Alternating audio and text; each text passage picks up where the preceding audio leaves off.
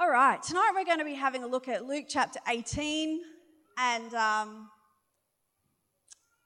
how to pray and never give up is the uh, subtitle with a question mark on the end because how do you pray and never give up?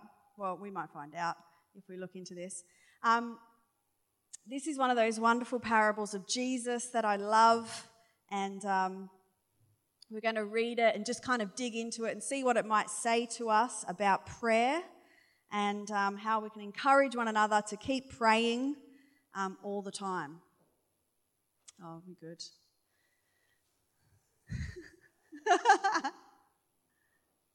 Wonderful. Who's familiar with this parable? You don't even know. Anyone familiar with Luke? I haven't even told you what it is. Luke chapter 18. Persistent widow. Yeah? Yeah. Everyone's everyone's just memorized their Bible and know what Luke chapter 18 says. I'm just really talking while I wait. Oh, it's there. Thanks, Dan. I'm waiting for you. Okay. Then Jesus told his disciples a parable to show them that they should always pray and never give up.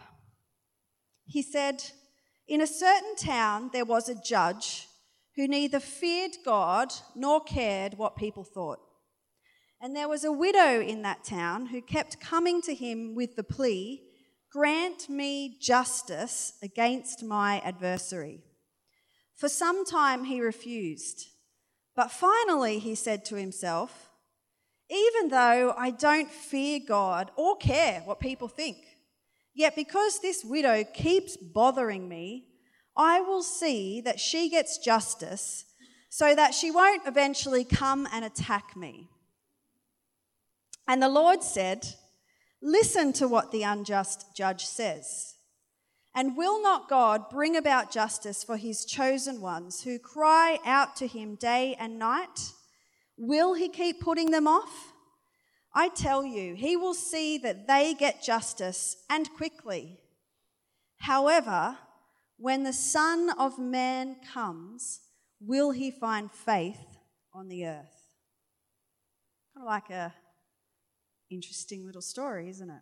Uh, this actually came about because Jill Chapman and I were chatting. Uh, I don't even know when it was a couple of weeks ago, and we were just in our conversation. The this this parable came up. So then I've just been thinking about this. It sort of irritated me, Jill. To be honest, I don't know if it's irritated you.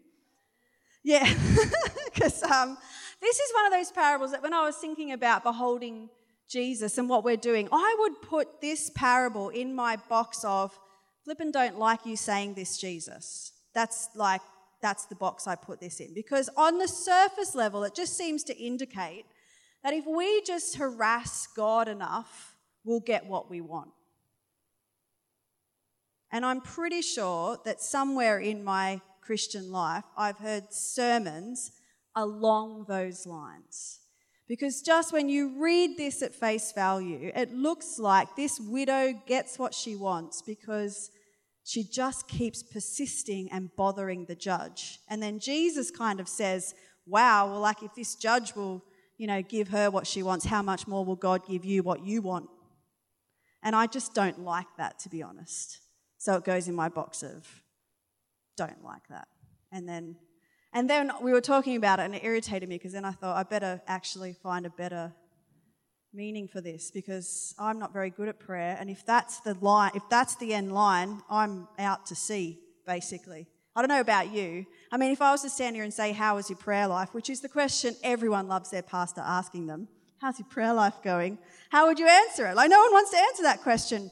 And like, I mean, are there any like super awesome prayers in the room that are like, if you were to ask me that question, I'm like 10 out of 10, Caro. My prayer life's on fire. Anyone?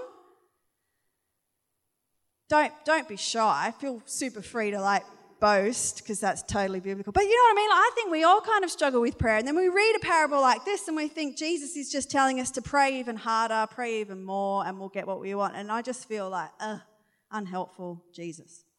Um, so I've been reading it and thinking about it and reading it and digging into it, and I've come up with a better thing. And I'll tell you, so you can feel better about it too. Um, Jesus does what I love Jesus doing when he tells parables. And I'll say this to you probably forever if you're in Central, but if you think that you understand what a parable is saying, then you've got it wrong, basically. So as soon as you think you've got a parable sorted, you need to actually think a bit harder because you probably don't. That is what is so brilliant about the parables of Jesus. And of course, we struggle quite hard with Jesus' parables because we're separated so much by culture and time. And so, you know, we don't, well, do we, does anyone actually know a judge in their personal life? But, you know, most of us know she's a lawyer, so, you know, like, most of us don't actually, so it's like this far removed thing. And I mean, is anyone, how many widows do people interact with regularly? Like, you know, like it's just even the language in it, it's just a little bit different for us. And we're kind of outside that system where, you know, judges and widows kind of interact on a regular basis. So we kind of miss a lot anyway. This parable, Jesus is doing what he does best, which is just making a total caricature of these characters. In other words, these characters are nothing like what the people listening would have expected these characters to be like. Number one, judges should be fair, wise elders who care about people, who honor and fear God, and who will do what is right. But Jesus tells this story about this judge who just does not give a rip about God or people. So already he's like, you know, making a big caricature out of this judge, this judge person who should be doing justice right and isn't. And then this, this widow, I mean, what do you think when you think about a widow in Bible times? What's a, what's a Bible widow like? Outcast, poor, can't look after herself, downtrodden. You know, I mean, because we have like verses that say, you know, like true religion is looking after orphans and widows. Like, you got to look after them. They're a little bit fragile and soft and they need special care. Well, not this widow. This widow is like, like the grandma in Looney Tunes. Do you know the grandma in Looney Tunes who is, is it Tweety's grandma? and like she's always whacking the crap out of Sylvester with her umbrella. But she looks meek and mild, right? So like she's got, and I, I, I watched one of her. She's like, she's got the old lady dress on, and she's like, you know, got the appropriate lady hump. You know, not this, not this one, but this one, the old lady hump. You know, like not the two. Anyway, and she's like, she looks all like soft and like, and then she gets out of her umbrella and she's like whacking the crap out of. Well, that's a little bit like what this widow is because she doesn't come across as all poor and, oh, I need justice. Do you know that word when she says, um, go back a slide, Dan, where she says she, he, this widow kept coming to the judge with the plea, grant me justice against my adversary. Justice is not a good translation of that word. What she wants is vengeance. She wants vengeance against this person who has done her wrong. So already the alarm bells are kind of going off for anyone because like are we are we as God's people into vengeance? We're supposed to love our enemies, not extract vengeance from them. So like already she's like trumped up to be this kind of unusual character and for some time, the judge refuses and says, and even though I don't fear God or care what people think, because this widow, keep, widow keeps bothering me, I will see that she gets her vengeance so that she won't come and give me a black eye, is basically the translation. So we have this judge who doesn't fear God or care for people, afraid that a nice little widow is going to come and beat him up. So it's like Jesus is taking characters and he's painting them large and amazing and pushing stereotypes out the window in order to kind of make. I think people would have been laughing at this parable. I think they would have been cracking up at the, the picture Jesus was painting of these two characters. This widow, she's not destitute and needing mercy and kindness. She's out for vengeance and she'll do violence until she gets it against anyone. So we are kind of like, you know, already in, in um, strange waters. The other thing I love about this parable is we have no idea if what if the vengeance she wants is just. You might assume that, you know, like, oh, the poor widow, but we don't, she doesn't seem like a poor widow character. For all we know, she's tramping on the neck of someone else who's worse off than her and basically just wants vengeance from some poor other guy. So we don't actually know if what the judge decides in the end is actually fair and just or if he's just corrupting the system by giving her what she wants. Do you know what I mean? Like it's just all left up for like grabs. We don't know. So it's like a crazy story that Jesus um, tells and he's trying to say something to us about prayer. But in the context of the whole thing, you're kind of like, what are you trying to say here, God? Like, are you, are you like, Jesus, are you comparing God to an unjust judge? Because that kind of sounds sort of borderline heresy, you know. Should we compare God to an unjust judge? Who has ever felt like God has been an unjust celestial being in their life? So I even think Jesus is playing around with how he knows we already think about God. Like I think he's going, I know some of you guys. You guys think that your Father in heaven is a little bit like an unjust judge because you've been oppressed by these Roman people for like, how long are we talking now? And then before them, the Greeks, how long are we talking? And before them, the Persians, how long are we talking? So you've been praying for quite a while for this justice and righteousness to come your way, little Israelite widow. But nothing's been happening, has it? So, of course, you are all probably feeling like God is a bit of an unjust judge. So, I see Jesus like putting words in people's mouths about how they already kind of feel and how we often feel about God. That we pray and we don't get what we feel like we should get. And I think Jesus is being a bit cheeky. And I like it. Because I like when Jesus does that. I think that verse 1 of this parable is very misleading. And if I could go back and meet Luke, who wrote the book of Luke, I would have words with him about his editorializing of this parable.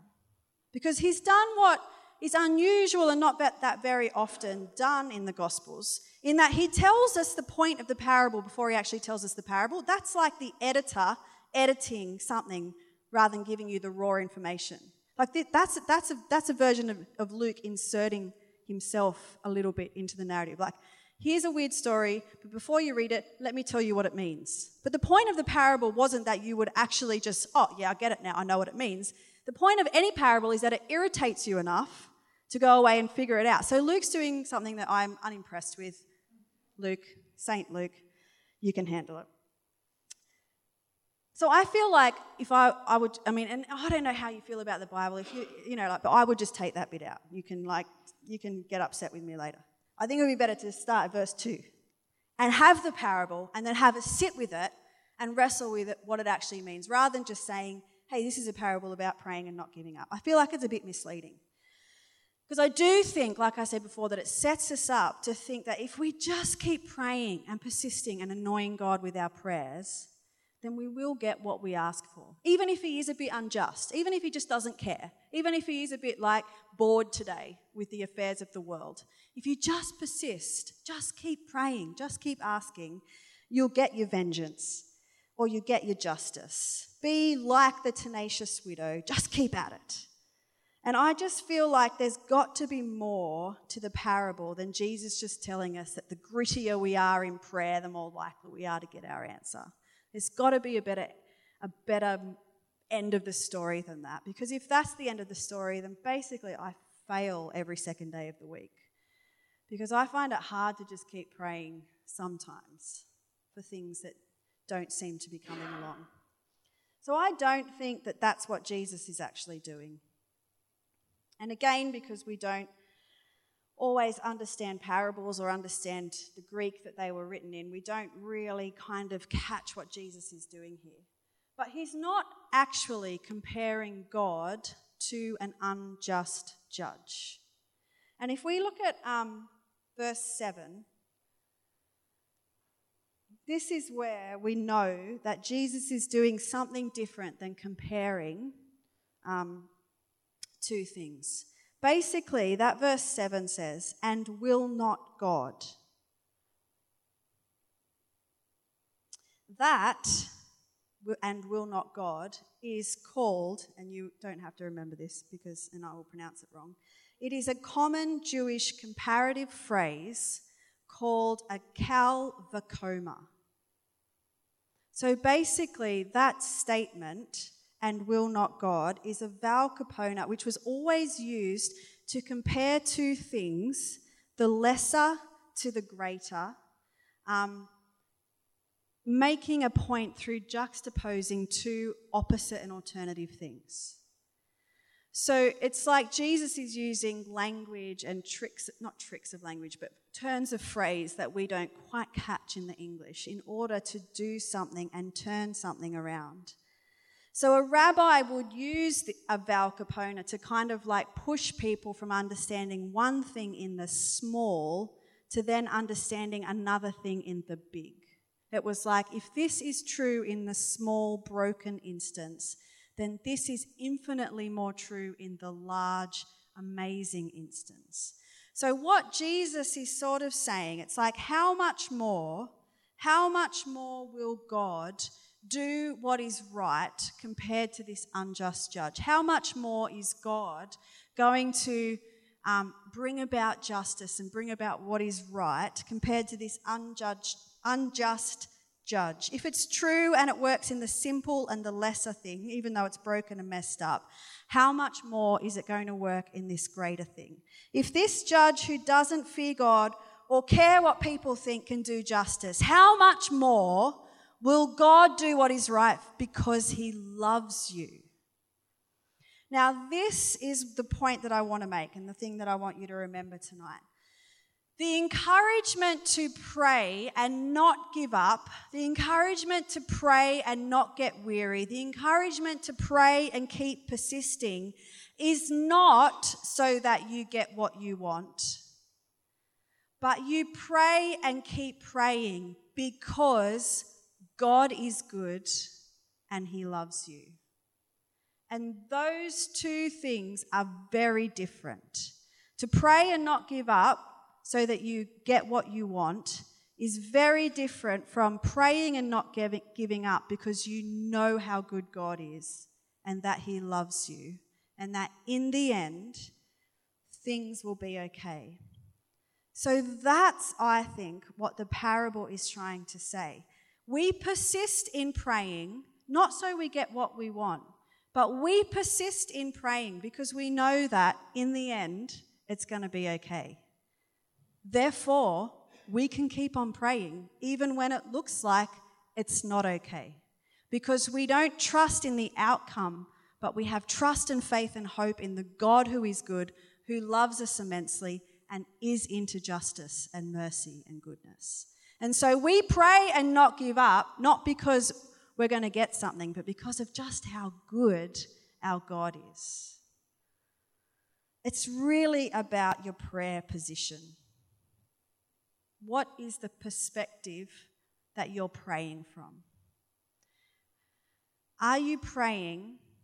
And I think many of us actually pray a lot out of fear and anxiety rather than trust in the goodness of God. I think many, much of our prayer life is actually motivated out of fear and anxiety. Something happens, anxiety rises within us, and we pray and we're praying kind of like, you know, kind of enervated out of anxiety or fear or anger or whatever. But the other way of praying is by going, wow, God is so good. He is good. He has got this. He has got me. So I can pray that way. So it's like, how are you praying? Philippians chapter 4, verses 6 and 7 It's one I do know off by heart. Do not be anxious about anything, but in every situation with prayer and petition, present your requests to God. And the peace of God, which passes all understanding, will guard your heart and your mind in Christ Jesus. I think that that is Paul's interpretation of this parable. How do we pray? In everything, we present our requests to God. And how do we do that? Not out of fear and anxiety and out of worry and stress and out of, oh my goodness, is it going to be okay? But out of trust in the goodness of God. That's how we have the peace that passes all understanding, that guards our hearts and minds. Because we're praying from the perspective that God is good and He's got this.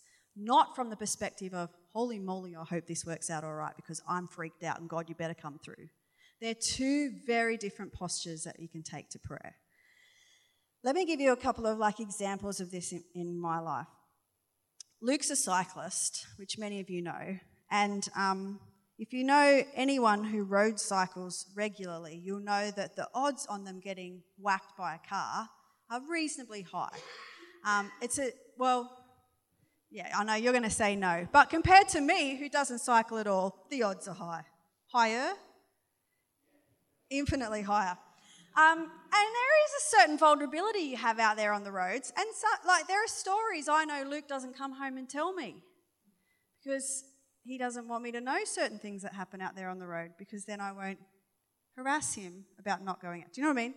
Cyclists do end up in ICU wards never waking up from head trauma. Like, that, that's a reality. When I, I've been at the physio a lot since I've, you know, um, had knee surgery, and he, he's a, my physio's a mountain bike rider. He's always telling me how much better mountain bike riding is to road, road cycling because he sees, like, the comparison of injuries between road cycling. And I'm like, thank you for the the graphic, you know, anxiety delivering awesomeness. So, anyway, all of this to say that, I mean, Luke cycles all the time, so I can't spend my life in anxiety about whatever. But there are times when he has said to me, I should be home at 7:30. And 7:45 comes and he's not home.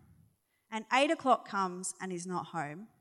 And that anxiety about is my husband coming home kind of rises in me. And there have been times, I don't know if I've ever told you this, there have been times where, because he gets up and goes out riding at like stupid o'clock in the morning. But there have been times when I've woken up at like, I don't know, you're not in the bed, so it's sometime early, after you've left, but before. And my mind, you know, our beautiful, wonderful, anxious mind, like I'm just half asleep, and all of a sudden I realize Luke's not in the bed, and my mind just goes straight to like, he's dead. Do you know, do you ever like, does anyone else's mind do like that crazy thing? Yeah. Like he's dead. Like, I mean, I, I was like, two seconds ago, I was dreaming about puppies and unicorns, and now my husband's dead. Like, please give me a break. So, and in that moment, it's not like you just have this random thought, like, you have this body response, don't you, to like, and whoosh, the anxiety just floods up you. And I, have had moments like that when I've felt this like freak out moment about is my husband going to end up a vegetable in ICU and I'm going to, you know, and, and, then of course if you let your mind do it, you'll go all the way down to like taking the children in and like turning off the life support machine and sobbing at the, you know, like we can make like, you know, those of you who are catastrophizers can empathize with me.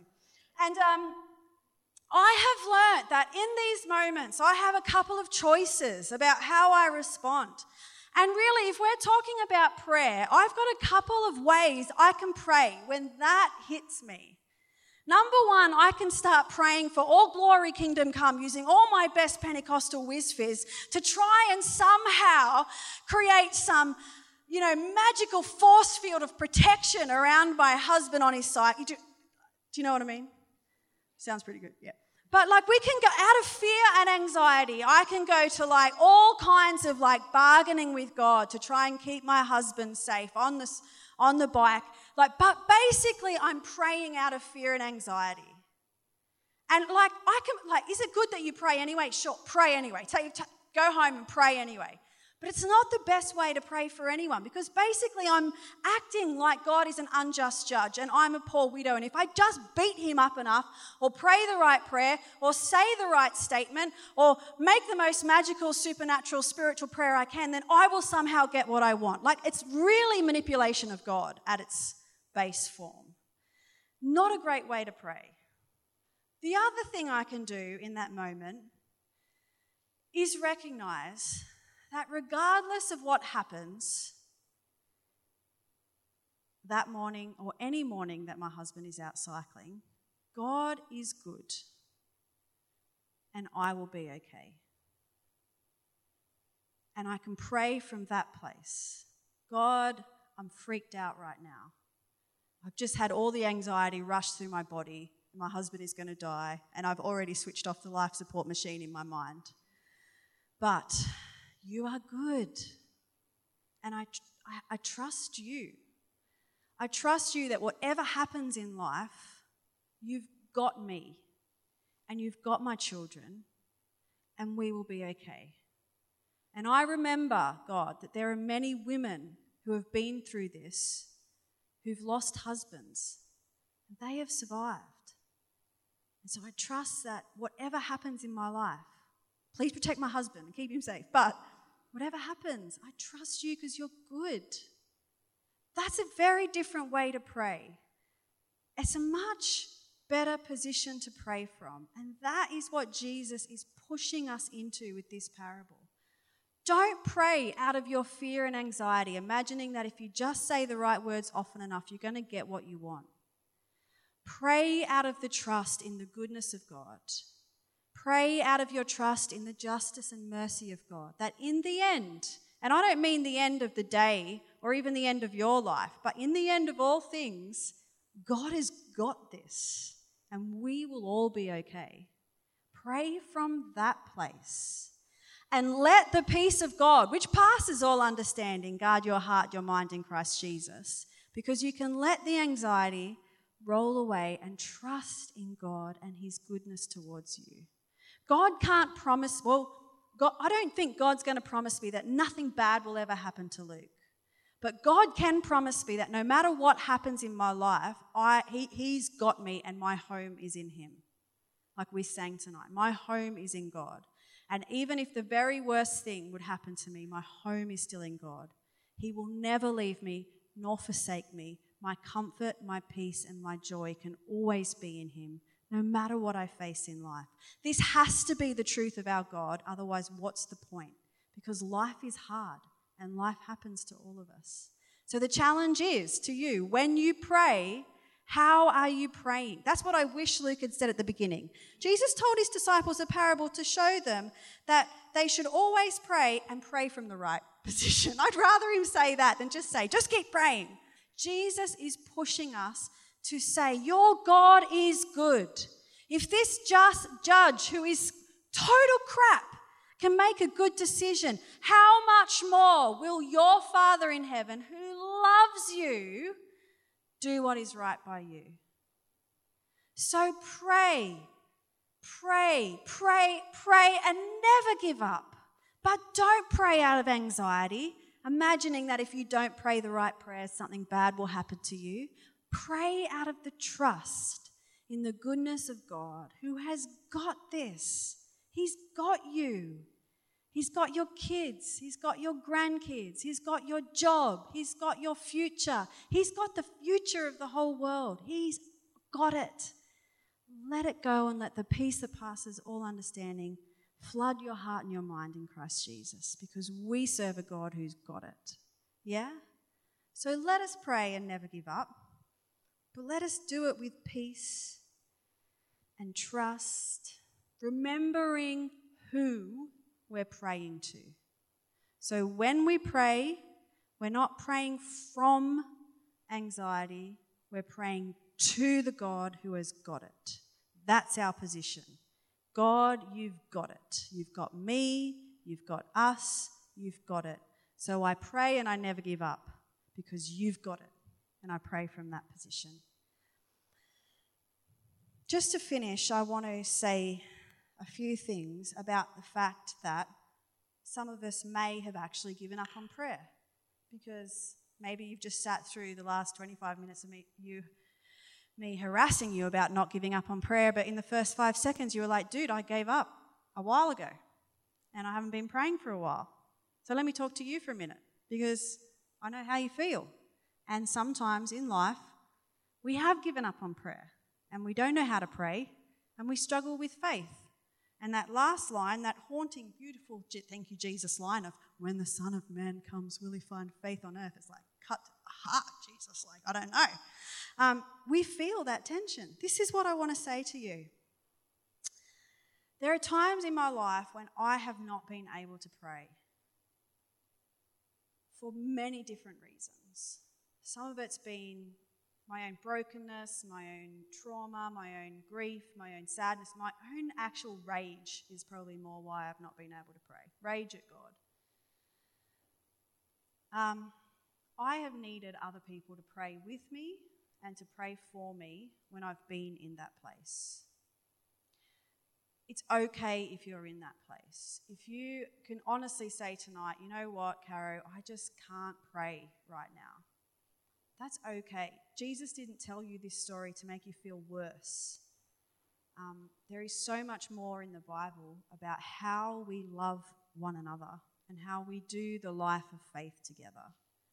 And so when some of us can't pray, we engage the one anotherness of the body of Christ and we pray with each other and we pray for each other and we carry one another. Just like the four friends carried their crippled friend to the feet of Jesus, there's times in prayer when we can't pray for ourselves and we need to let other people know, you know what, right now in this season of my life, I ain't praying. I can't do it. If the Son of Man comes, he ain't finding faith on this earth. We need to tell each other about that and cover one another in prayer, to pray for one another and to pray with one another. And I have had those times, and I will say that there are times when I've survived on the faith of other people rather than on my own faith. And I am so grateful for those people who've had faith on my behalf to carry me through the real hard, dark seasons of life. And they do happen. So if you're in one of those, you need to talk about it. You need to find someone you trust. You need to be honest with them. And you need to ask them to pray with you and to pray for you and carry you in the moments when you can't pray. Because you will come through and you will pray again.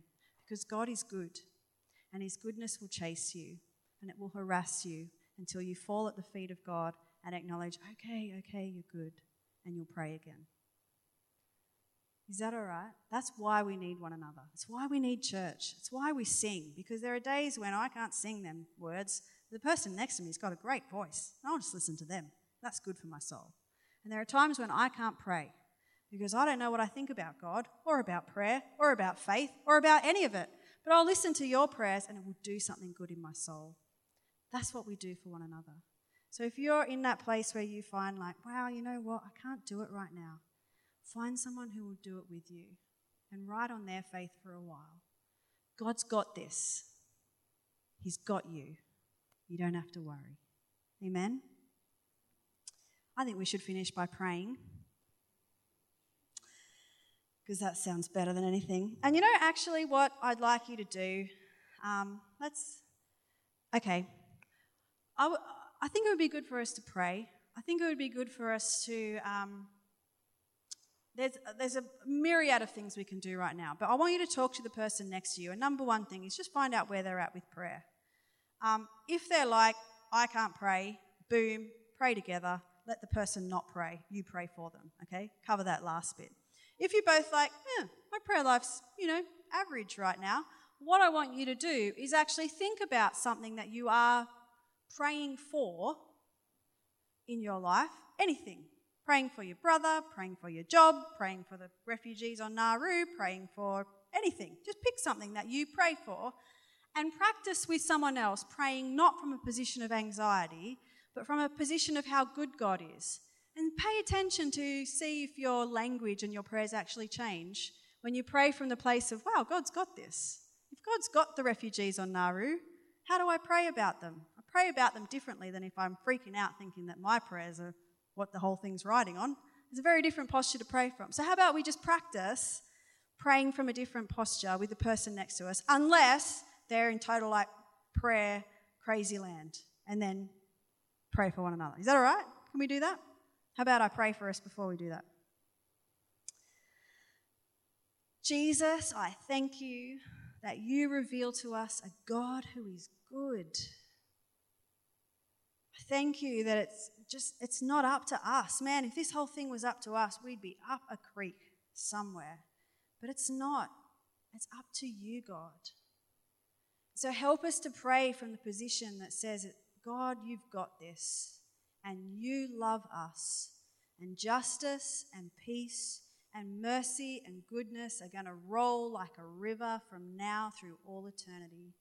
Help us to pray, trusting in who you are, God, not believing that you're an unjust judge. So cover us, God, as we go out from here this week. And as we pray through the days this week, challenge us if we're praying from a place of anxiety. Holy Spirit, we give you permission to prompt us when our prayers start to come into fear and worry, and help us to lift our eyes up to the goodness of the God who loves us. And we just we say help us God with our prayers. We want Jesus to find faith on this earth in the goodness of his Father when he comes back. Help us, God. Amen. Well, how about we just pray for a bit? Spend some time chatting and praying to the person next to you, and then when you've done that, be blessed.